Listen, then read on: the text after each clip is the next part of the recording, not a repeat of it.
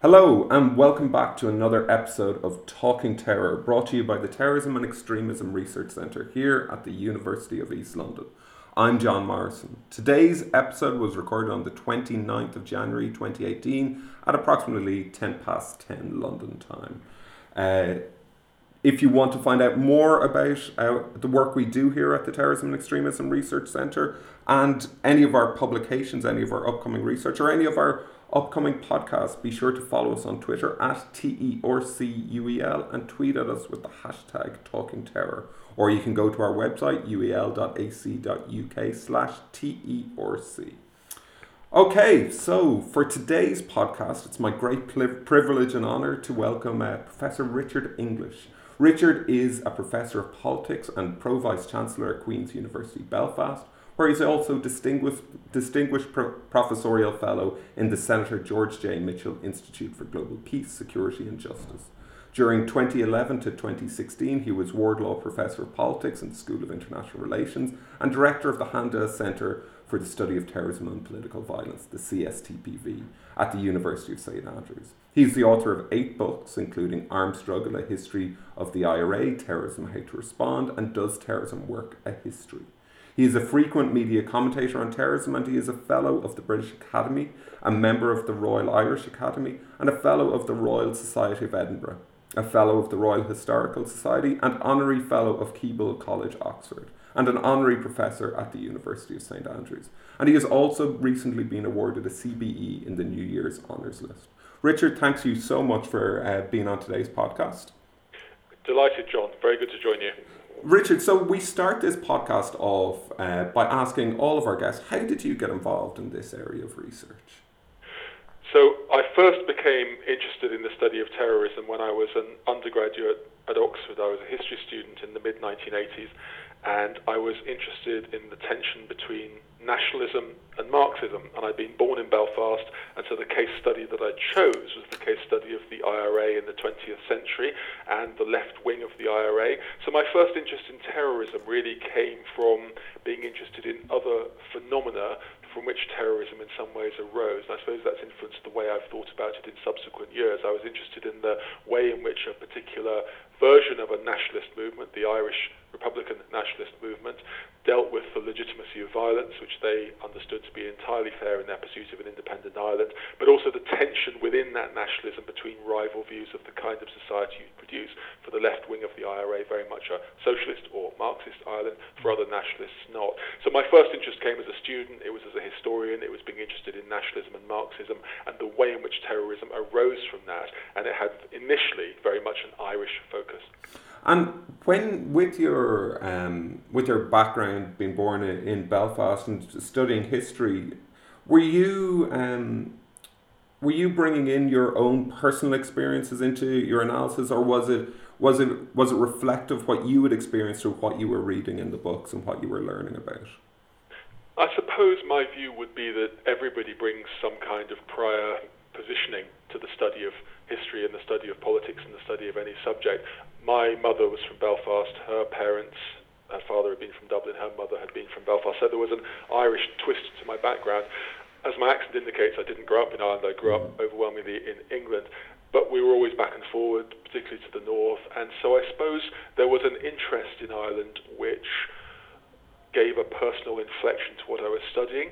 What I've always tried to do, though readers of my books will judge how far I've succeeded, what I've always tried to do is to study those who are not just the people to whom I'm politically related. So my mother's background was Protestant Irish, but I spent most of my life studying people from the Catholic nationalist community, uh, particularly in the Republican tradition. So I suppose one thing was trying to study those who were at odds with my own people.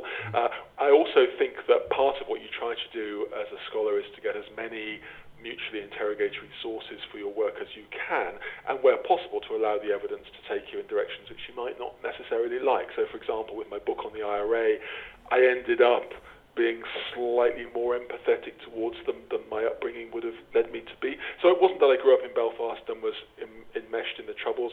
I did see it firsthand when we were over here in Belfast from where I'm speaking, but it wasn't something that was an imminent part of my life every day. Having said that, there was a sense that I was both interested in it because of my background, and I suppose trying to ensure that as far as possible I was scholarly and as dispassionate as one could be, despite having some kind of relatives who were involved in the place which I was studying. Yeah, and the, it's it's always these this balancing that we, we have to do as scholars as well, and it's it's reflective in the in the works that you've picked um, as being influential. I always ask each of our listeners uh, or each of our uh, interviewees to to list some pieces that has been influence influential on you, and it, one of the ones that you've picked has been Eric Hobsbawm's uh, On History, published in 1997, and I can I can hear in reading your writings and, and hearing when I've heard you talk, the influence that this has had. For the listeners, what exactly was this piece saying um, and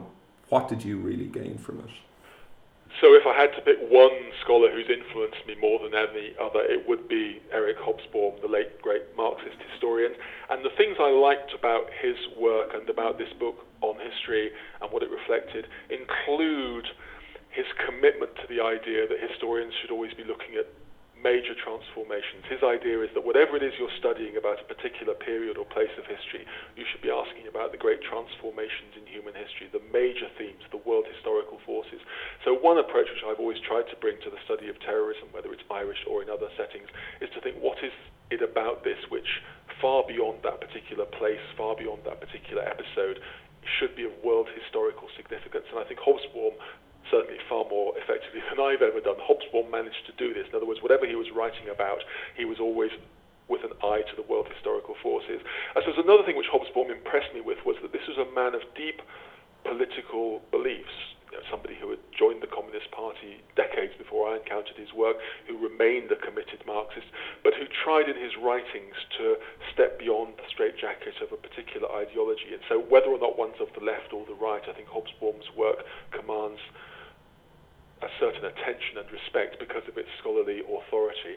I think the other thing is about Hobsbawm, the range of what he endeavoured to study, I think, across many different countries, across many different periods, trying to engage with very local things, with the violent, but also with changing patterns. So in his later years, he was interested in things that were very contemporaneous, and I suppose that breadth of curiosity on his part inspired me as well. So partly it was the grand transformations, partly it was the attempt to discipline your own politics, and partly it was a kind of enormous range and a hunger. I mean, my sense from Hobsbawm was that right at the end of his life, he was just as passionately enthusiastic about studying history as he had been as a as a student at Cambridge in the first place. And all of that I found to be, and still find to be, inspiring. He's probably the historian whose works I most frequently take off the shelf when I'm looking for inspiration. And on history is very much a collection of works which reflects his thoughts about what it is that historians should be doing and can be doing and are doing.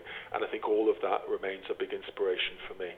Yeah, and and the fact that you're coming from a historical background, and I'm very unlike um, a lot of our other guests on this podcast, um, gives you this this insight that that other researchers of terrorism studies really don't have. Do you think that currently there? How do you feel we are at getting a historical understanding of, of terrorism as a whole and specific conflicts, or do you feel that that's been ignored too much?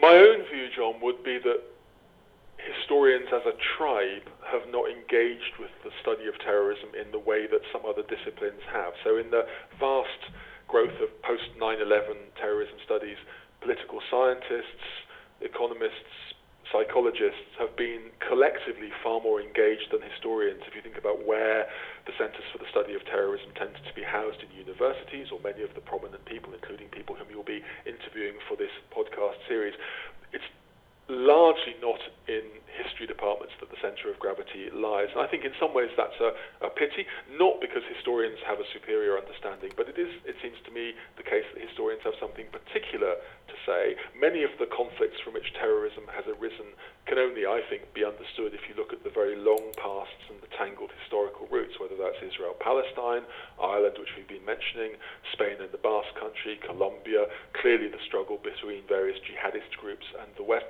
So, in all of those cases, it seems to me that if we start with the assumption that terrorism is a recent outgrowth or a recent phenomenon, we won't really get to the heart of what will explain it. I also think that possibly not looking at it as historically as we might tends to exaggerate the degree of how much things can be done. In other words, I've always argued with counter-terrorism and with responding to terrorism that we need to be realistic about what can be done.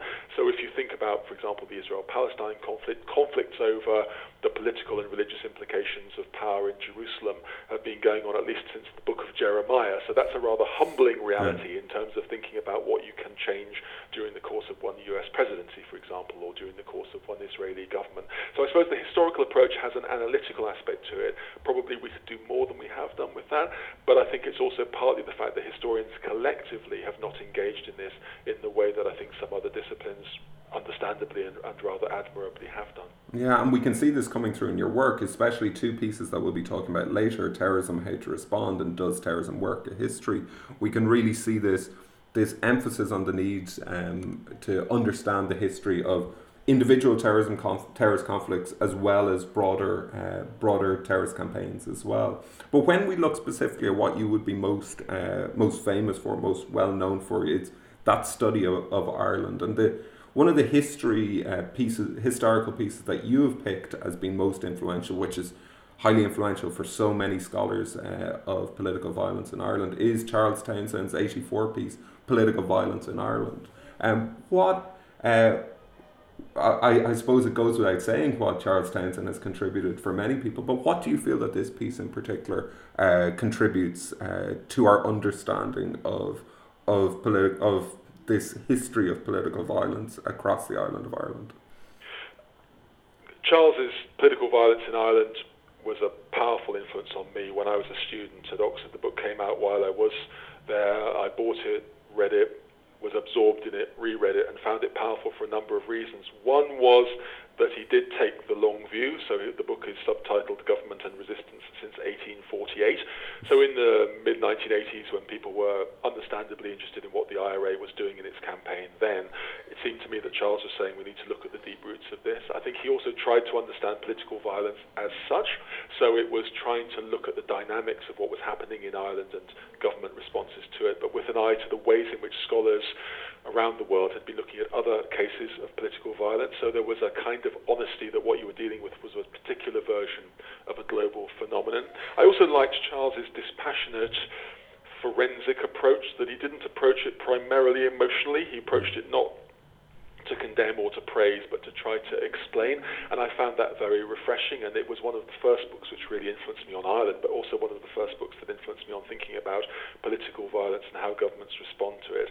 And again, I think because the book looked at resistance and government, it drew attention early on to something which I've tried to deal with in my own work, which is the, the mutually shaping relationship between state action and non state action. In other words, I don't think you can understand non state terrorism without understanding its relationship with state action prior and post. And in that sense, I think Political Violence in Ireland by Charles Townshend was a model for what I've, however, failingly tried to do, to look at it rather than just keeping an eye on the terrorists, to look at what states do and how states react and how that action shapes future activity by non-state resistors or rebels. So for all of those reasons, Charles's political violence in Ireland was an inspiration. I then went and did my PhD working with him as my supervisor and have continued to be close to him since. And that book was the first of his books that I read, and like all his other books, it's been a, a powerful source of historical insight and acumen. Certainly is. It certainly is. And it was, as I said, it was published in 1984, and this was at a a hugely significant time in uh, during the Troubles. Um, what kind of reaction was it? What do you feel it was getting within that context, getting that non-emotional analysis of uh, political violence in Ireland uh, during a time of huge emotions and huge uh, partisanship about what was going on. What reaction was a book like this getting at that time? The book got a very good scholarly reaction to it, and people recognised its importance in terms of its originality, its deeply researched quality, and its attempt to explain very difficult things.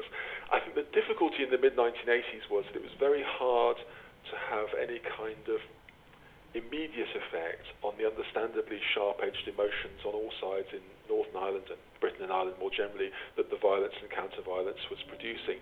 So I think the effects of this kind of work probably took a long time to work themselves out. So my sense is that a book like Charles's from the mid 1980s, the effect of that and other books probably worked itself out through things like the books and studies that people in 1990s Queen's University Belfast were reading who were then coming to political age at a different period. In other words, I think there was a cumulative sense that understanding the complexity of the political violence in the Northern Troubles was something which would be resistant to easy answers. So those who said we've just got to defeat the IRA, or those who said we've just got to wait until the IRA win. Neither side seems plausible if you look at the kind of things that Charles was studying. It's not the case, I think, that in the 1980s this kind of book suddenly changed things. I think it is the case that shelf after shelf of books pointing to the tangled roots of the Northern conflict probably pointed towards the logic of a long-term messy compromise of the kind that the peace process eventually produced. And I do think when you look at what prisoners read when they were in jail, what Republicans and other politicians will talk about having read. There is a sense that reading uncomfortable truths about complexity played one part in shifting politics away from certainties and victory towards a kind of messy compromise, which ultimately is where I think the Northern Troubles were always likely to end up. Mm. And it's it's something that we're going to get onto uh, in a lot more depth when we talk about your your book, uh, Armed Struggle: The History of the IRA. But before that, I want to to pick up on that final piece that you've picked, and it's it's moving away from your uh, focus on on uh, your background in history and moving away from your uh, primary focus on Ireland and Northern Ireland, but looking um, at your growing interest uh, in um, terrorism in general. And you've picked Martha Crenshaw's piece explaining terrorism. Why, out of all the the pieces on, on terrorism? Why, why was it this piece that was uh, most influential for you? So I've long admired Martha's work. I think together with Bruce Hoffman, Martha Crenshaw is arguably the greatest and most influential of terrorism scholars as such. What I like about her work, well, there's an awful lot that I like about it, but what I like about her work includes her capacity to take on, many years ago, some of the really big questions in terrorism and try calmly and in a scholarly fashion to deal with them. The concept of terrorism dealing with definitions, the causes of terrorism dealing with why it happens, the question of how terrorist organization develops, the psychological importance of understanding those dynamics of what terrorism involves, how counterterrorism works or doesn't work, and why. In other words, she took on what seems to me to be some of the really big questions, but she also did it from the basis of having initially gone through a case study route. And again, as with Bruce Hoffman, it seems to me both of these scholars started out with a case study and worked out from there. So Martha's initial work had been on Algeria, a very important case study, but then she broadened out to look at these wide-angled questions. So I think many of the things that scholars post 9/11 have been wrestling with in much larger numbers come back to some of the things that Martha addressed in terms of what terrorism is, what it's not, why it happens, how it's organized, how we respond to it, how difficult that is. So I've found that her work repeatedly is in tune with the kind of wiser bits of the literature, and she's been a powerful influence for many years on the field, and I think repeatedly has had an influence on her students, obviously, but also through her books. And I think explaining terrorism brings together a lot of these big questions and her very powerful and persuasive answers to them. And significantly, her answers are not easy answers. She never turns out with an answer that says things are straightforward. She never says if you do this, things will be solved. She recognizes the difficulties involved in all of these big questions, but on causation, on definition, on consequences, on response, the big questions in the study of terrorism, one of the first people I would always direct my students to would be Martha Crenshaw, and the book to which I would initially direct them now is Explaining Terrorism. Yeah, it's it's a great piece, and you haven't shied away from the big questions either yourself. As the title of uh, one of your most recent books, "Does Terrorism Work?" Uh, it points out, it's uh, we we need to not just we, we need to be able to, to tackle these questions, and we need to be able to address them in this this calm uh, this calm manner that people like Martha and yourself and others others have done as well. So these were the pieces that have, have influenced you, and I'm sure you could have picked many, many more. But the main concentration of these, this podcast series is to concentrate on your own work. And the first uh, piece of yours that you picked, and I'm sure actually it was difficult to pick which of your own pieces to put forward as well, but the first piece uh, that you picked was uh, Armed Struggle, the history of the IRA. And this is a piece I was doing a, in prep for this podcast. I picked out my copy of this, and it was just, uh, I think nearly every page had pieces, it's huge sections underlined and, and for me to go back to later on. It was it was a it was a book that was hugely hugely influential on me during my research. So I was delighted that you, you picked this as well. In my recollection, it came out pretty much around the same time that Ed Moloney had his piece out, "Secret History uh, of the IRA." So there was a competition in, in the bookshops there for for books on the IRA. So what was it? with this book that uh, you were trying to achieve that others uh, hadn't done in their analysis of the IRA? What I tried to do with the book was to approach the IRA as you would approach any other historical topic. In other words, with a movement to ask, what is it that they did? Why did they do it? What were they trying to achieve? And how can we assess that on the basis of the widest range of evidence? There had been a lot of good books, a lot of very good books on the IRA before, and Ed Moloney's journalistic account, as you say, came out in the same period as my own, slightly before Armed Struggle came out, and I think it's a book which I like very much as well. But what I tried to do was to approach it as an historian rather than as, in the case of Ed, a high-grade mm. journalist, and I tried to approach it on the basis of saying, if we look at all the archives we can get our access to, if we do the interviews, if we look at government statements, if we look at the literature that's there, fiction, films, poetry, sculpture, everything we can, every kind of source you can look at for the IRA, and let's assume as much neutrality as we can in looking at the history of the provisional IRA, the roots behind them historically, the consequences of their activities. Let's not assume they're villains or heroes, but try and do a calm job, dispassionately addressing them. What's the kind of answer we come up with? And I tried to approach it in that spirit, which I was slightly anxious about because the IRA, at the time that I published the book in 2003, there was still violence going on involving them. During my time living in Northern Ireland, the IRA had been involved in killings in the city in which I lived. I knew people who'd been involved, I knew people who'd been targeted by them. So it was kind of close up to my own life, but I thought dispassionate analysis was the distinctive thing an historian could do. And what pleased me about the response to the book was that while not everybody liked it, there was a sense that people from the Republican to the Unionist, from the critical to the engaged, recognised that I tried to be fair to the organisation, that I tried to take them seriously, and that in explaining what they had tried to do, I didn't suggest that they were irrational fanatics, but nor did I suggest that their rationality meant they were necessarily right. And in the end, as you know, the, the conclusion of the book is that I'm not really persuaded by the IRA's justification for their campaign of violence, but nor do I think that casually dismissing it is something which we can get away with either politically or analytically. So I was trying to be as calm as I could be. I, I suppose I tried to think if I was studying something which was in the 15th century and had no political to it? How would I go about getting the sources? How would I go about trying to ask questions? And as far as possible, could I do with that with the IRA? So I tried to keep my emotions out of it. And it was a painful book to write because it involved studying a lot of stuff which was very bloodstained. It involved a lot of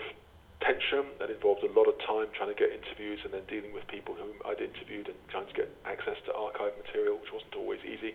But having said that, it was a book which at the end I felt was my best shot at being fair-minded to one of the most enduring organisations that's carried out what many people would call terrorism. Yeah, and I I think you you really did uh, achieve what you set out to do. I think it's it's probably one of the best, if not the best, books on uh, on the provisional IRA and its origins. And this the range of sources that you bring in really really make it. It shows the the work that you went into. I'm sure you you were pretty much living in the Linenhall Library for a long period of time during that time, that period. But it was it was an ex. It's a really excellent piece of work, and I would really recommend anyone with an interest in the in the Northern Irish conflict or any other uh, any other paramilitary conflict to, to to have a look at it as well. It's it's an excellent piece, and within this you give uh, give voice to the people who were active within uh, within the IRA. We we see uh, we hear hear from them about what their justifications were, and you mentioned it there about about getting them again about getting them to talk and, and chatting with them about this. And um, what kind of reaction were you getting at first when you were approaching them uh, during this period about doing a, a book on the on the history of the IRA? The thing which I tried to stress was first of all that anything that I would quote from them, I would check with them before I did so that it accurately reflected their views. So I made clear to them I wasn't trying to get them to say things which they would regret being quoted on mm. because I think that makes it into proper evidence and that I think reassured people. So I always would send people quotations saying I want to quote this, does it accurately reflect your view? And I think that was a certain reassurance. The other thing I stressed with them was that it wasn't going to be a book that was hagiographical or condemnatory. It was going to be a book which was historical and scholarly. And my sense from everybody who did speak to me and from the movement as a whole was that they quite welcomed, I'm sure they disagreed with much that I've written, but they quite welcomed the fact that somebody was trying to treat seriously what they had been doing and to put it into historical context. So I found them to be, in fact, I found interviewees on all sides to be welcoming of the approach that I took. Now, having said that, of course, I there will be things that I've written that people on all sides will have disagreed with, and I fully respect that. But I think that what they tried to do was to say, let's give voice to our understanding of what we did, and let's give voice to what we were trying to achieve. And I did try to allow their voices to breathe through the book so that there was a vividness.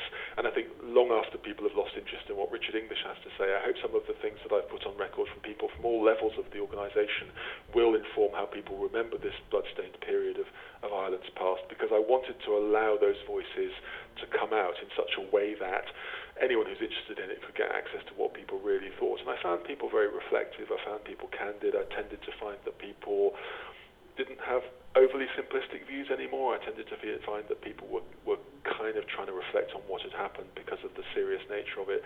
So it was an enjoyable experience doing the interviews, and I think then tying that in with other kinds of sources, the archives, as you kindly mentioned, the Linen Hall and various other places, the government publications, and of course interviews with people who've been involved in in unionist politics and in the RUC as well. So trying to get all sorts of pictures of things so that a rounded historical picture could emerge.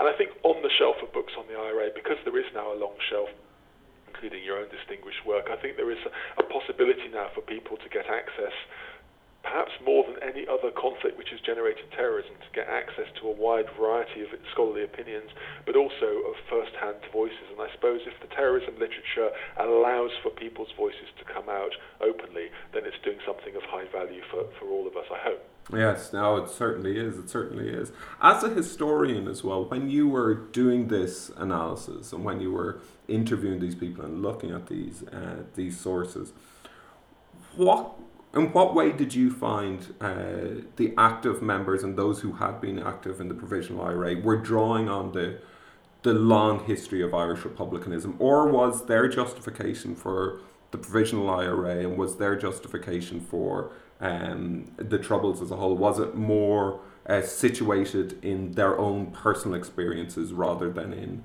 uh, the history of Irish republicanism? My experience was that it was more the latter than the former, and that it was to do with the particular combination of historical forces at a, a significant moment. So, for people who joined the IRA in 1970 or in 1971 72, it was very much the particular combination of historical realities at that point that they felt impelled them to get involved in the movement for those who joined in the early 80s likewise. Having said that, I think one of the great strengths the provisionals had was an ideological narrative of some richness which could make sense of the crisis as it unfolded. So, for example, if you're a young nationalist, working class man, as most of the volunteers were in Belfast in the early 1970s, and you feel that the state is not legitimate or fair, and you feel that the police and the army are being hostile, sometimes violently hostile to your community, and you feel that political representation is not working for you through peaceful methods, there was a long legitimacy bestowing ideology of Irish republicanism, which could say, well, we've, we've told you this. If you look at the things that Irish republicans have been saying since the founding of the Northern State in the 1920s, this is what we've been saying. So I think it, it was a kind of marrying of an ideological heritage with the immediacy of circumstances. I, I don't think the ideology on its own explains what happened. In other words, if, if it was the inheritance from Wolfe Tone and Patrick Pearse right through to the IRA, you have to explain why it didn't emerge in the 1940s or the 1950s. Uh, I think it arose at a particular moment because of a combination of forces in the crisis in the North in the late 60s, early 70s, and the state response. But I don't think the ideological inheritance was irrelevant. I think it was something which gave a legitimation, a texture, an inspiration, a sense that struggle could achieve things. And I think for all of those reasons, the ideology was enabled to enrich the current crisis and to make sense of it. But I don't think the IRA, any more than any other movement, was basically an ideologically driven one. I think if you go to many churches and ask people about the doctrines of their church, they might be sketchy on some details. It doesn't mean they're not true believers. It just means that it's not driven by a particular ideological precision. I think ideology makes sense of things which have other roots to them as well. Yeah, and one of the one of the aspects that you focus on, and you mentioned it when you were uh, talking about your studies in Oxford, that is you focus on the socialism uh, of Irish republicanism. Now, it's not the, the primary focus of the book, but it's something that it, that is present there, and it's something that Uh, for many of our listeners who who wouldn't have the in-depth knowledge of the of Irish republicanism wouldn't see as one of their, their key goals. What way did you uh, did you feel um, from talking to these individuals how primary uh, was the, the role of socialism for, for many of the people who were involved? It's a really good question, John, because I think that in a couple of periods of IRA history, 1930s and then the 1980s as well, the movement did take a significant turn to the left. I, I don't think the IRA was ever primarily a socialist organisation. I think Republican nationalist separatism was the main focus of the movement and the thing which pulled it together. And there were many people in the IRA in the early 20th century, as in the later 20th century, who were not left wing. But if you look at the arguments that were being preferred by the IRA in the 1980s, for example, if you look at what people were reading and quoting within but also to some extent beyond the prisons as well. There was a distinctly left-wing quality to it, and I think this isn't irrelevant. It was overwhelmingly a working class or lower social group movement. It was a movement that was at war with a capitalist state. Uh, during the 1980s, it was at war with a Thatcherite, very right-wing capitalist state. It was a movement which felt that social justice was part of what it was trying to bring about, and it was a movement that was millenarian. There was a sense that the whole of the society could be recast in new forms, and that when Ireland did become free, as they believed it would do, when Ireland did become united, the nature of that society was something which could be defined anew. So while now we look at the past through the lenses of the death of communism, something which even Eric Hobsbawm, Marxist that he was, recognized had died, and we assume that the downplaying of socialism is something which makes it seem like it was limited. I think if you reclaim what the moment felt like in the 1980s, there was a very profound and sincere commitment not only to social justice, but to socialist change and to there being a class-based tinge to what they were doing.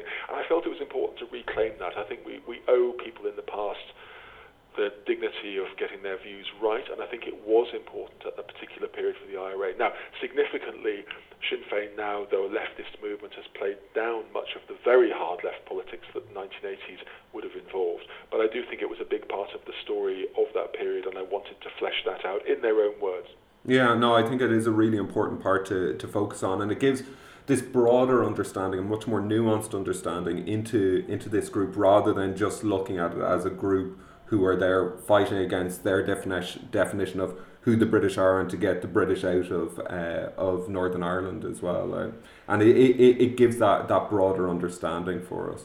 Within this, you uh, within this book, you you talk about. Um, you, you go through the troubles as a whole as, as well as um, as well as generations previous to that as well, and one of the things you hear um, from people within Irish republicanism and people who have who've left uh, mainstream republicanism is what you're seeing uh, with the Good Friday Agreement of the late 1990s. They said, well, you could have achieved that in the 1970s with, with what was uh, what was on the table and what was going on there.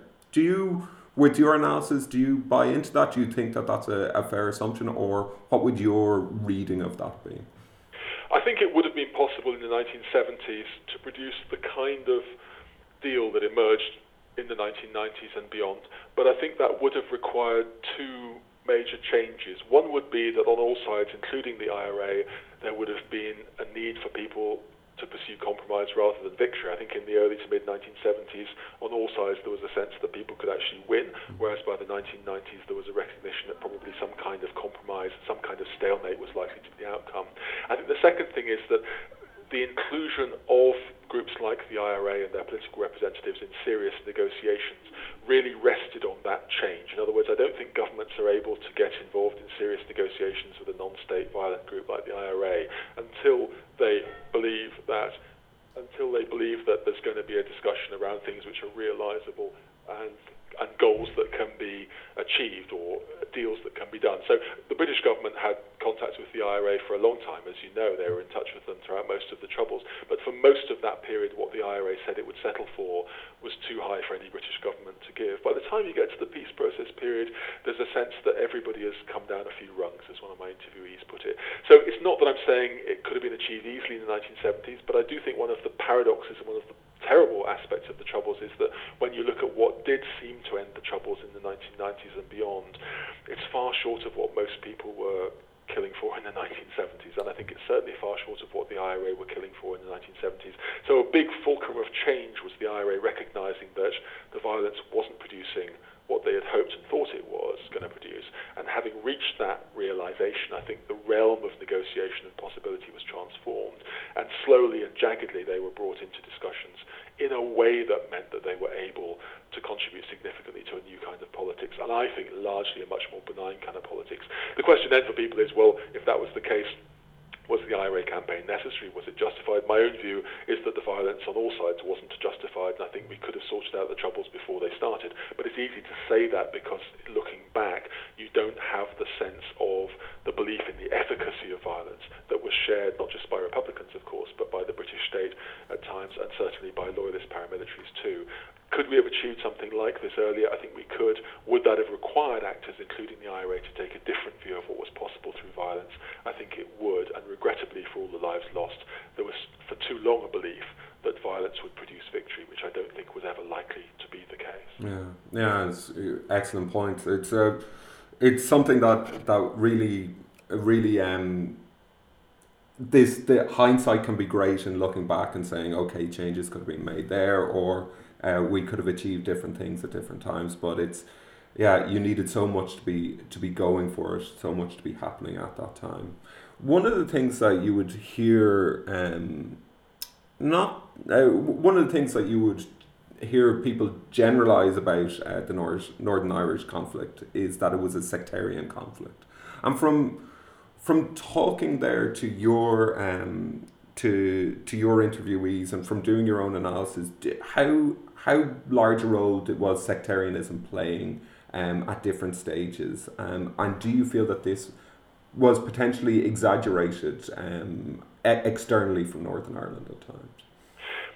I think the levels of sectarian violence vary according to how we define sectarianism and also according to period. So, if by sectarian violence we mean that people are targeted purely because they're of a different religious background, I think most IRA violence was not in that sense sectarian. In other words, I think their violence was targeting, for the most part, not always, but for the most part, people who were seen as targets instrumental to their struggle, people who represented the British state, people who were political opponents of them. Having said that, two counterpoints would be first that if you define sectarianism as involving a conflict between different groups which have political and religious identities which are rivalrous, and which are fighting for power, then everything that happened in the north was sectarian because it was between a broadly Protestant unionist British community and an Irish nationalist community which had Catholic identity and Catholic roots. I think it's also true that at times the IRA, like other groups, did engage in violence that was manifestly sectarian. So in the mid 1970s, there were in South Armagh some killings which were grotesquely sectarian by loyalists but also by the IRA. So my answer to the question would be in some ways the sectarian nature of the northern conflict, that it's overwhelmingly about nationalisms that are rivalrous with each other but that have religious roots of different kinds, means that none of us can escape being charged with sectarianism. Having said that, the casual way of looking in and saying this is just sectarian violence misunderstands the fact that from the IRA's point of view, they could legitimately claim that it's about nationalism, it's about state power, it's about political legitimacy, and that while they did engage in some violence where they would kill Protestant civilians as Protestant civilians, they killed far fewer people in those circumstances than they could have done. The IRA could have gone into Protestant bars much more frequently than they did and just spray them and kill Protestants. They tended overwhelmingly not to do that. Doesn't make their violence any less murderous murderous, but it does mean that it has to be understood, I think, as primarily nationalist violence, albeit in a conflict which can't really escape its sectarian skin. Yeah, yeah. Um, I, I, I, I could talk about the about this book and about you. I talk to you about Irish republicanism for the the whole podcast and beyond, but. Uh, we need to get on to, to your other piece as well. But before this, one of the points that you make in the book, and especially in your conclusion, is that republicanism is not static. That we need to be able to to see how it's changing, how it's evolving as well. And since the publication of your book, we've seen evolution in uh, the way that Irish republicanism uh, is approaching uh, their their their end goals and their their overall uh, political status. Um, what do you think has changed? What have been the most significant changes since you published this book that could potentially go into an updated version if one was to come out?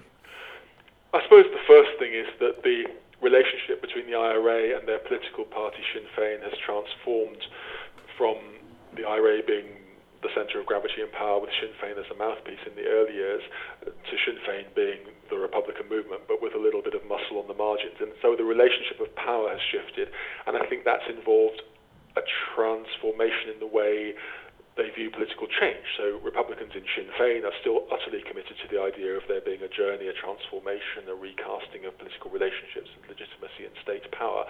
But it's overwhelmingly non-violent, which I applaud, and it's also involving a sense of longer term understandings of how this is going to happen, which I also applaud. And the centre of gravity is in the movement in terms of Sinn Féin rather than the IRA, which again I think is a welcome development because it means they can be involved in political power, it means they can be involved in government, it means they can be involved in making decisions of a more normal, peaceful, political kind.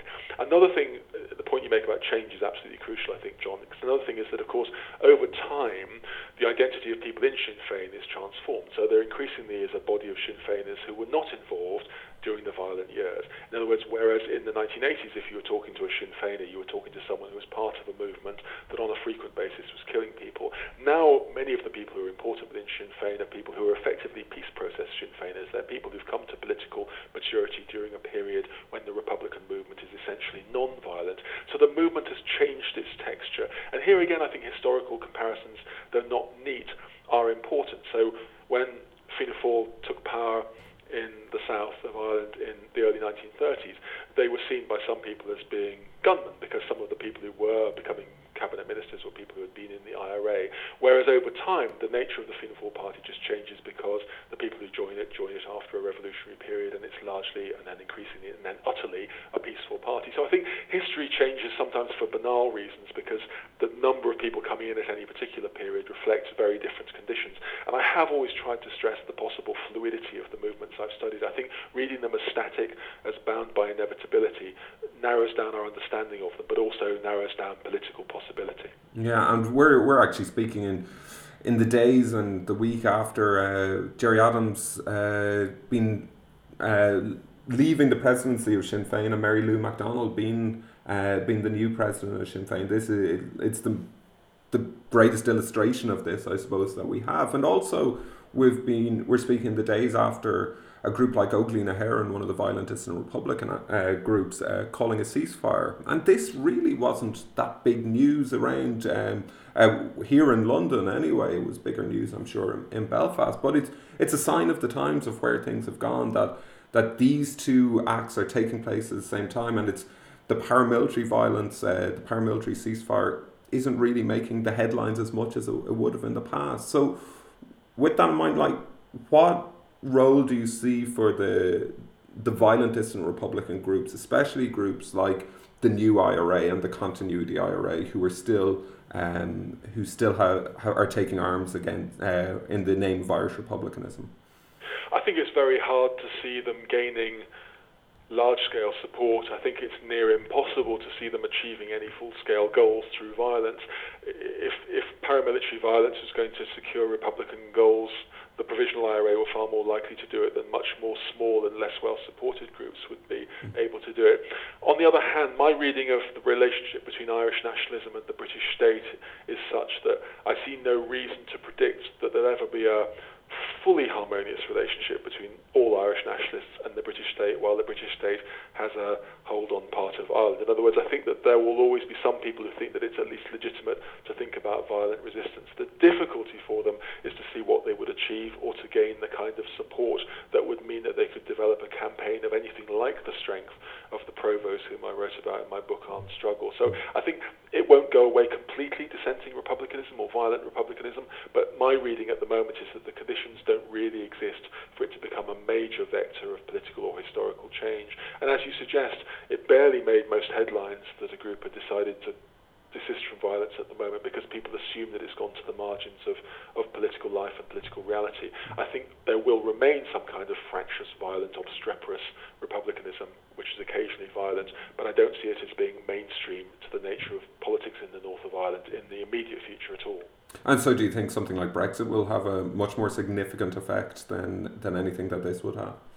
I think Brexit has already had the effect of removing much nationalist acceptance of the political deal in the north. For many nationalists, the border had become effectively something which you could live with because it was a porous border, because it was something where you could an ambiguity about it. I think the possible reintroduction of a serious border in Ireland is a real problem for many Irish nationalists, and I fully understand that. I think many nationalists have moved to a slightly harder position on their nationalism because of Brexit. I think also many nationalists in Ireland are understandably angered that for the most part, English votes are going to drag Northern nationalists out of the European Union, which they wanted to be part of. So, in that sense, I think Brexit has produced an ossification of political polarization here in the north, and I think that's unfortunate.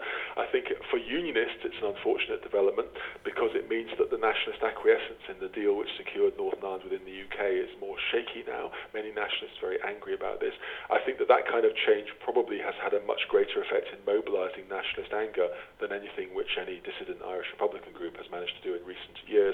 And I think, thankfully, most violent groups pursuing political change through killing in the north now have very little support. And I think that's born of the fact that most people think that violence, even if it were justified, is unlikely to bring about much success politically. Yeah, yeah, and it's it it's an interesting few years ahead for Northern Ireland in relation to, to Brexit in particular, but hopefully as well by the time that this uh, podcast comes out, there will be a government in place in Belfast that will be able to, to help see uh, see through the see the country through these uh, these tricky times. But anyway, we're, in recent years, you have moved on. Your research has expanded to look at terrorism in general. While you're you're very well known for your your work on um, on Irish republicanism and Irish nationalism, your focus now is has broadened out, and it we can see this in your two thousand and nine piece, terrorism: How to Respond. What uh, in this you talk about two types of terrorist problems. You talk about the practical problem and you talk about the analytical problem. Could you explain to our listeners exactly what you meant by this? Yes, it seemed to me when I published this book, Terrorism: How to Respond, that there was the issue of how people like ourselves study and explain and write about terrorism, and the analytical understanding of the phenomenon is therefore one part of the challenge. But I think related to that is the issue of how states society, citizens, the media, organisations respond to terrorism. And my argument in the book is that really, while it's not the case that excellent ana- analysis or excellent academic understanding will solve policy problems, it is the case that any failures in analysis or gaps in analysis make it more difficult for politicians, for policymakers, for civil servants, for societies to respond effectively. So the attempt with the book was to write something which was practically oriented to say, if we look analytically at what terrorism is, why it occurs, why people join up, what it achieves, how we should respond to it. What are the things which somebody who's in a policy world might draw out of some relevance or hopefully of some insight, which is of use in day to day decisions which are made in that analytical but also practical realm. So the idea was that the analysis and the practical dimensions are not unrelated to one another. Yeah. Um, within this, you you break the book up. You you talk about a need to, to for to understand the definition, to engage with that, to look at an explanation, and to look at at history as well. And on that first point, in relation to the definition, you talk about terrorism being as subspecies of warfare, if I if I recall. Why was it that you th- that you felt it important to emphasize this connection to warfare, and what do you feel that looking at terrorism in that way how does that shape the way we respond to, to terrorism? I suppose the, the first thing is that it stresses the normality and rationality of those who engage in it. So if you're looking at warfare, we all find the existence of warfare regrettable because of the terrible loss of human life, but we accept that it's something which normal people do and people feel occasionally that violence is something which you need to do to achieve precious or otherwise unobtainable goals. And I think if we see it as that, we avoid the danger which is sometimes there in public discourse of reading terrorism as something which is beyond explanation, something which is beyond normal human activity. And I think that that reading of terrorism is unhelpful. So putting it in the framework of warfare makes it seem more normal and explicable, though no less regrettable. The second thing is that in explaining why terrorism occurs, it does seem to me that for most of the groups that I've studied and have engaged with analysing, there is at the heart of their justification for their violence, and however much one disputes their justification, there is at the heart of it what I would see as a kind of Clausewitzian approach, which is at the heart of war as well. You know, Clausewitz's great book on war points out that the essence of warfare is to try to make the war more uncomfortable for your opponent than it would be for them to give you what you want. And in that sense, it seems to me that what Hamas have been involved in, or the PLO, or the FARC, or ETA, or the IRA, or for that matter, Al Qaeda and ISIS, what they're involved with is exactly that process. They're trying to use violence in such a way that their opponents will find the conflict more painful than it would be for them to give these groups what they want. And I think, in that sense, at the heart of terrorism, however awful, however repellent the violence is, at the heart of terrorism is something which is also there in war, which is that there's a strategic centrality, a judgment that violence is essential to producing necessary and precious goods. And I think playing that up is not popular. I find quite a lot of people don't like you saying this because it makes terrorists sound more normal, and that's a, a very unpopular view still, which I can understand. But it does seem to me that unless we recognize that, we can neither understand terrorism analytically nor respond to it effectively in policy terms. Yeah, and it, it's this this goal that you were talking about earlier on that you need to take uh, the emotions out of our analysis and be able to, to look at it uh, in a in a non-emotional analytical way. And with this from this analysis one of the points that you bring up um, is that potentially we need to learn to live with terrorism. And what did you what did you mean by this? So again it's an unpopular point and I've not been thanked by many people for saying it but it does seem to me that many politicians and many of us uh, in public debate, uh, there's a tempting notion to say we'll get rid of this awful thing after a bomb goes off, after there's a shooting. People say we'll just get rid of it. The historical reality is that terrorist violence will outlive anybody listening to this, and it'll outlive any of their children and any of their grandchildren. And recognizing that learning to live with terrorism is a more realistic goal, containing it is a more realistic goal than getting rid of it, It does seem to me to be important. And in all honesty, there are many things which are appalling in our societies which we don't assume we're going to get rid of. We don't assume we're going to get rid of illness. We don't assume we're going to get rid of crime. We try to minimize it. We try to diminish it. We try to contain it. We try and offset its worst outcomes.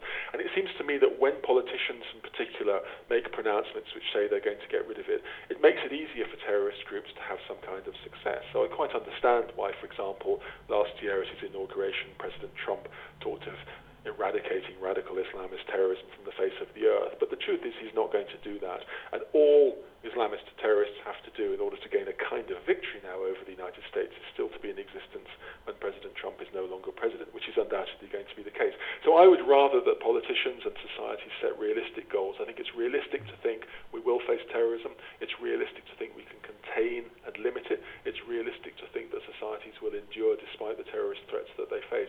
It's not realistic to say we're going to get rid of it, and I think we shouldn't pursue unrealistic goals as societies or as states.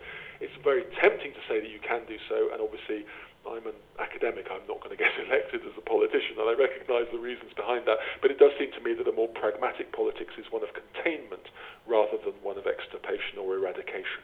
Yeah, and this this actually frees us up a lot more. It's if you do have the the end goal of we're going to eradicate it all. You're as you said, it's never going to be achievable. But if you're able to to define what success is uh, in countering terrorism, and it's not going to be eradicating all terrorism, it's a lot more achievable, and you can make greater inroads there as a result. I, I, th- I think you can, and I think in truth many voters are probably more open to a pragmatic honesty from politicians than some politicians think. I think people know that for example, if you can make it clear how limited a threat statistically there is, if you live in the United Kingdom, for example, if you live in the United States, the chances of your being killed by a terrorist is statistically negligible. That doesn't make it any less awful for those who suffer appalling violence at the hands of terrorists, but it does mean it's something which we should see within a certain proportionally understood context. And I think in terms of how we spend resources, in terms of how we view security, in terms of how we live our lives, it's important to recognize the proportional nature of the threat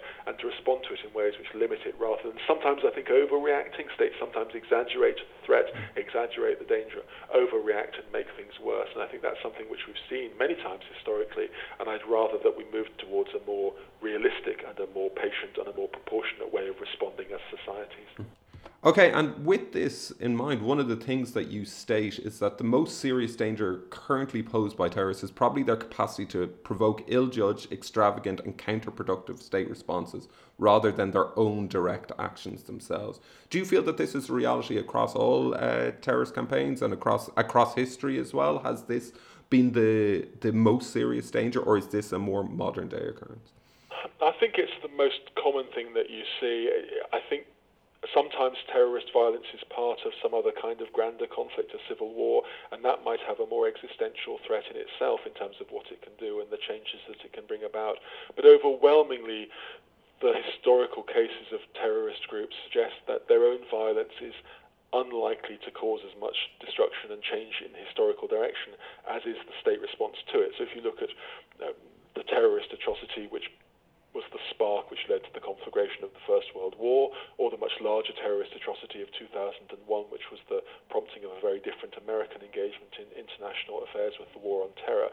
In each case, the terrorist violence caused human suffering, which was appalling, but the state contingent responses to it were what really changed history. So I suppose my argument is that however difficult it is for governments for states, for societies to respond in a calm way. A calm response will mean that terrorism has less of an effect in changing history rather than, I think, sometimes a hasty, sometimes an exaggerated, sometimes an overconfident reaction as if you can make things go away or you can sort things out in an abrupt or sometimes rather brutal way. And I think the events after the atrocity of 9 11 rather bear this out. I think one of the reasons for the emergence of ISIS was the relationship between the 9 11 atrocity, the war on terror, the war on terror being used as justification for Iraq, the chaos in Iraq, the transmogrification of Al Qaeda in Iraq into ISIS. In other words, the emergence of ISIS was something which had its roots, amongst other things, within the particular response to the 9 11 atrocity by the United States and the allies. That doesn't mean that there's any justification for ISIS atrocities. What it does mean is that one of the consequences of the way in which the West responded to the 9 11 attacks was to produce a range of violence which was, if anything, much greater than that which even Al Qaeda had been able to generate. Yeah, yeah. And within this book, uh, Terrorism How to Respond, you draw a lot on the Irish case study. Uh, and you do that within Does Terrorism Work as well, and you bring in other case studies as well there. But the, the example of the provisional IRA uh, is is dominant there as well. Um, how generalizable are the lessons from uh, from Northern Ireland? What do you feel are the key things that uh, that can be drawn from from how the British and the Irish state dealt uh, with the provisional IRA and how um, we have an understanding of this uh, this paramilitary group? It's a good question because obviously each terrorist group is ultimately unique, and I think there are going to be differences provisional IRA are different from Hamas, Hamas are different from Al Qaeda, Al Qaeda are different from ISIS. Having said that, I think that one of the challenges which I've tried to address in my recent books is to look at those things which are family resemblances between cases, and I think they do exist. For example, in the British state's response to the IRA, there was a recognition that this was going to have a long term quality to it rather than something that would be open to a short-term fix. There was a recognition that transgressing your own legal processes and mistreating prisoners and mistreating suspects was something which backfired on the state. There was a recognition that an over-reliance on military methods in the early 1970s in Northern Ireland was counterproductive and actually stimulated more terrorism. I think in different contexts, all of those all of those elements, for example, are there in what we might read in the post 9 11 response. I think there was too much of a sense of we can sort this out and sort it out quickly. There was too much of a reliance on the military, and there was a transgression of the way in which prisoners and suspects were treated, which backfired on the state. So, in that sense, I think while Al Qaeda are very different from the provisional IRA, had there been a more sensitive and nuanced understanding of what the British state had dealt with in Northern Ireland, there would, I think, have been a wiser engagement in dealing with the challenge which Al Qaeda posed after 9 11. And in that sense, what my book Terrorism How to Respond does is try to set out some of the things which I do think are, if not generalizable, at least echoes heard across enough cases for us to think seriously about them when we're responding to a particular terrorist crisis. ISIS, yes, it's different from Al Qaeda, but in some ways the need to learn to live with violence, to look at root causes, to avoid an over militarized response, to recognize the importance of intelligence, to recognize that there's a need to coordinate activity within and between states. All of these things are as relevant to dealing with ISIS as they were for the Spanish state in dealing with ETA or indeed for the British in dealing with the Provos. Yeah, no, and it's it's a really good book and one that it's really accessible as well. It's a, it's um it's one that you can you can read in a couple of a couple of sittings and it's it's something that can be useful for academics as well as practitioners as well. So it's definitely something I'd highly highly recommend. When we were talking about the work of Martha Crenshaw, you were talking about her dealing with these tricky, tricky questions and put not just the tricky questions, but the questions that we all have to have to to deal with and answer. And you deal with that in uh, this last piece that we're going to talk about. You deal with one of the most controversial, I suppose, questions, and that is does terrorism work? Why did you uh, burden yourself with this this tough topic uh, for this book, and how did you approach uh, trying to answer this question? What I try to do always is write the book which, if someone else had written it, I'd want to read. And it did seem to me, with Does Terrorism Work, that it was a question which we needed to approach historically, perhaps more than had been done. Much of the very good work that's been done on terrorism work has been a political science approach or an econometric approach. And I think I wanted to say, let's look at this as an historian would look at it with long roots, with an attention to first-hand evidence, with a skepticism about overarching theory, with an emphasis on contingency rather than inevitability, and with an attention to particular historical context. So it was a book which I felt someone should write. It is a controversial question, as you rightly say, John, and it's a difficult one because if you seem to be saying that terrorism works rather more than people like or that rationally terrorists might be justified in trying to use it, you seem to be saying things which are very unacceptable for many people, and I, I respect people's concern. However, given that overwhelmingly people who engage in terrorism do it because they think it's the only thing that will work or the thing that will work best, it seems to me we have to look honestly at whether or not they're right in making that claim. And I don't think it's enough to say that working has to be defined purely in terms of getting your headline strategic goals. If you judged humans against that standard, virtually nothing that we do would be judged as working at all. You know, do businesses work? Do governments work? Do churches work? If you look at just the headline goals, they tend not to be things which are fulfilled by most human endeavors. But obviously, working can mean more complex things than that. There can be all sorts of secondary goals. There can be all sorts of diluted or uh, more partial versions of success. There can be inherent rewards. There can be tactical success. So what I wanted to do was to look honestly at what working might mean to take a series of historical case studies. But as with terrorism, how to respond, also to try to find ways in which we might hear enough echoes between cases to feel that there are things we would take into account when looking at the efficacy of any particular terrorist group. So that was the thinking behind the book. It was a painful book to write, uh, but it was a book which I, I enjoyed getting completed because it was something which addressed historically a question which I think none of us can avoid. Yeah, no, it, it, it definitely does. It definitely does. And one of the, you talked there about how you rightly needed to define what working was and not just saying that it's it's about achieving the the overall aims of the group, but looking at partial strategic victories, tactical successes, and inherent rewards of struggle. And the one that stands out for many people in reading it is that that last one, inherent rewards of struggle. What did you mean by this? What were we t- what were you talking about there? Well, it seems to me that many things that we do when we engage in serious choices in life, there are lots of reasons behind it. So you might justify something in terms of its ostensible strategic goal. You might think of it in terms of the things it's officially going to give you, but there might be other things you get from it. So if that's a career choice or whatever, there may be aspects of the inherent rewards of a job which aren't the reasons that you say you're going to go for the job, but they make a difference seems to me most people involved in terrorism are very normal. So whether or not someone involved in Hamas actually achieves the strategic central goal of destroying Israel and establishing an Islamic Palestinian state, it seems to me that they might enjoy some of the emotional satisfaction of gaining revenge on enemies. They might enjoy the comradeship of struggle. They might enjoy the psychological rewards of feeling that they're part of something which is righteous. They might enjoy the communal and individual sense of moving from humiliated deference to proud resistance and defiance. They might enjoy the sense of struggle being purposeful. For some people, there might be money in it, there might be renown in it, there might be fame in it.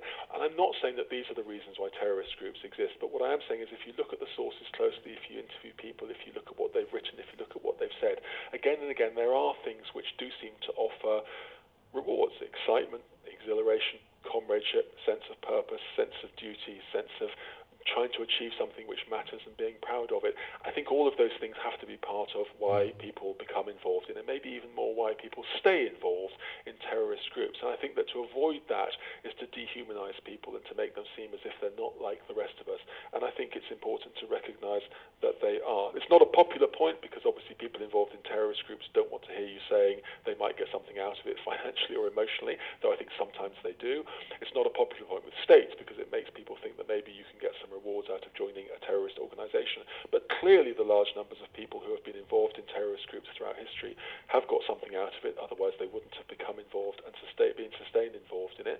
And some of that seems to me to involve the kinds of things that I'm talking about, emotional psychological, social rewards, which seem to me to be as evident in terrorism as they are in many other areas of more peaceful human life. Yeah, and it goes back to the, the point in the last piece, Terrorism How to Respond. If we have this understanding about the inherent rewards um, and knowing that it's it's sometimes beyond an ideology that might what might keep someone involved, it changes the way we respond as well. It's not just about countering an ideology; it's about looking at that overall, uh, overall what it means to be involved in the terrorist group as well. So we need to to have that understanding in place. Um, and when you're dealing as well with a question of does terrorism work, it's not just defining about uh, what working means. It's also about defining of who does terrorism work for and why, like what way did you approach this question? So, who, when you were tackling the the case studies, who were you looking about at terrorism working for? Well, one of the interesting things is, of course, terrorism might work for people other than those for whom it's intended to work. So you might find, for example, that some of the violent resistance against the British Empire, which used terrorist methods, might have worked for other groups in other countries which didn't have to use terrorism because the British Empire decided to disengage before violence emerged. In other words, you could get beneficiaries who are other than the intended beneficiary. You might also find that within an organization, if you look at an organization like ETA or Al Qaeda or the IRA or Hamas, you might find that there are because there are many different people involved, it works better for some people than for others. Some people can have a good war, some people can have a bad war, and I think it's important to recognise the heterogeneous nature of the experience of being involved in terrorist groups. So what I wanted to do was to be honest about the things which you might get as outcomes, and rather than seeing it as something which has a uniform effect, it seems to me it's likely to be very varied, and it might vary over time. You might get people who benefit many years after a terrorist struggle because the nation which has partly been freed because of the violence has been a nation which has been therefore cast in, in the nature of the Israeli state in a way that subsequent generations can enjoy. So I wanted to be honest about who the beneficiaries might be, and I suppose also I wanted to be honest about the fact that this is likely to emerge as a complex rather than a simple pattern of outcomes. So, with the, all this in mind, and you've you've picked some really interesting case studies to really focus on. You focused on Al Qaeda, the Provisional IRA, ETA, and Hamas. Um, what how did you why did you pick these four actually uh, to begin with what was it about these four uh, that were lended them to to this analysis i suppose i wanted to pick groups which weren't all Islamic because the focus of the literature so much post 9 11 has been Islamic, but I didn't want to shy away from that. So I chose two groups which did have an Islamic background but were utterly different. So Hamas and Al Qaeda, obviously very, very different organizations, and I wanted to be honest about addressing those. But I also wanted to bear in mind the fact that very much violence, which we call terrorism, has emerged from nationalist struggles, and therefore the Basque and the Irish cases seem to me also to be powerful. They are cases which have long histories but have a contemporary resonance. They're, you know, for anyone anyone who's listening to this, within living memory, there has been a relevance of these groups, but also they go back a very long way, and therefore it's something which seemed to me to balance the contemporary with the historical. Any four cases that I chose will be open to people saying, know, what about these other cases? Yeah. In the conclusion, I do try to look at a number of other groups, but it seemed to me that they reflected something which was contemporary and historical and which reflected the current preoccupations we have with Muslim groups, but didn't purely focus on that because I think that would be unfair and ahistorical. Yeah, no, I think uh, it as you said, any four that you picked, uh, there would be someone saying, "Why not this group? Why not that group?" And you do bring that all in uh, in the final chapter as well, where you're looking at FLN, you're looking at Hezbollah, you're looking at Irgun, uh, you're looking at a variety of, of, of groups there. Um, but I suppose in talking about this book, I should ask the question: Does terrorism work? And if so, who has it worked for? In what examples are there, if that's the case of terrorism working? I suppose my argument would be that the, the four layers of terrorist success, strategic success, partial strategic success, tactical success, and inherent rewards. Of those four levels, it seems to me that the highest level, strategic success, is very rare. I think you could make a, a case that Jewish terrorism of the 1940s did achieve an acceleration at the least of the bringing about of a central strategic goal. I think you could make a case for the FLN in Algeria also, but overwhelmingly I think terrorist groups end their campaigns without achieving their central strategic goals. Where I think they have greater success is at the second level, partial strategic success, where they either get a kind of diluted version of what they want or more commonly achieve secondary goals, revenge, sustenance of resistance, I think those are more common. I think the third level of tactical success, or operational success, or gaining publicity, or undermining opponents, I think that's more common still. And I think for some members, there are always inherent rewards. So the pattern, if it is a pattern, which I don't think is uniform, but it's frequent enough to be seriously addressed, the pattern seems to be something like this that you very rarely get what you most say you're doing the violence to achieve, but you can often get something which subsequently can be allowed to be a justification in hindsight. So I think if you look at the case of uh, look at the case of Al Qaeda's violence. Did they achieve their strategic central goals? They certainly did not. Did they achieve tactical operational success? Regrettably, the 9 11 attacks were tactical operational success of high order? Did they achieve publicity? Unquestionably. Did they undermine their opponents significantly in all sorts of degrading ways for Western society? Did they sustain resistance? Unfortunately, they did. So I suppose in that sense, my answer to the question, does terrorism work, is that terrorism turns out to be rather like most things that humans do. It, you rarely get the things which you most, most want as headline goals, but you can achieve diluted versions of them or secondary ones. You can have tactical successes along the way. And for some people in the organization, there can be rewards, while obviously for many many others, there will be costs. And in that sense, terrorism turns out to be like many businesses. It turns out to be like many peaceful political movements. It turns out to be like many organizations.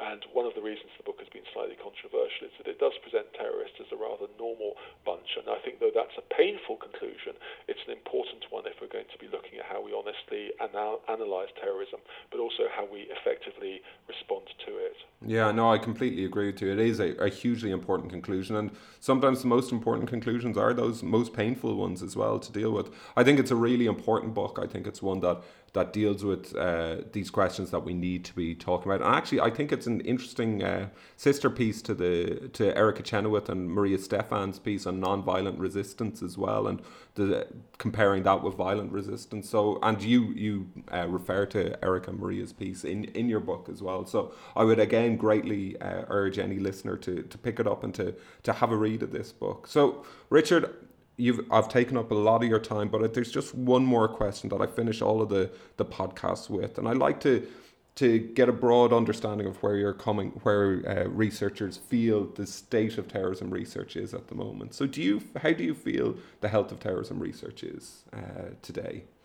The three points I'd make about that, I suppose, the first one is I don't accept the argument which some people like Dr. Marc Sageman have put forward that there's a stagnation. I think actually it's a very vibrant field.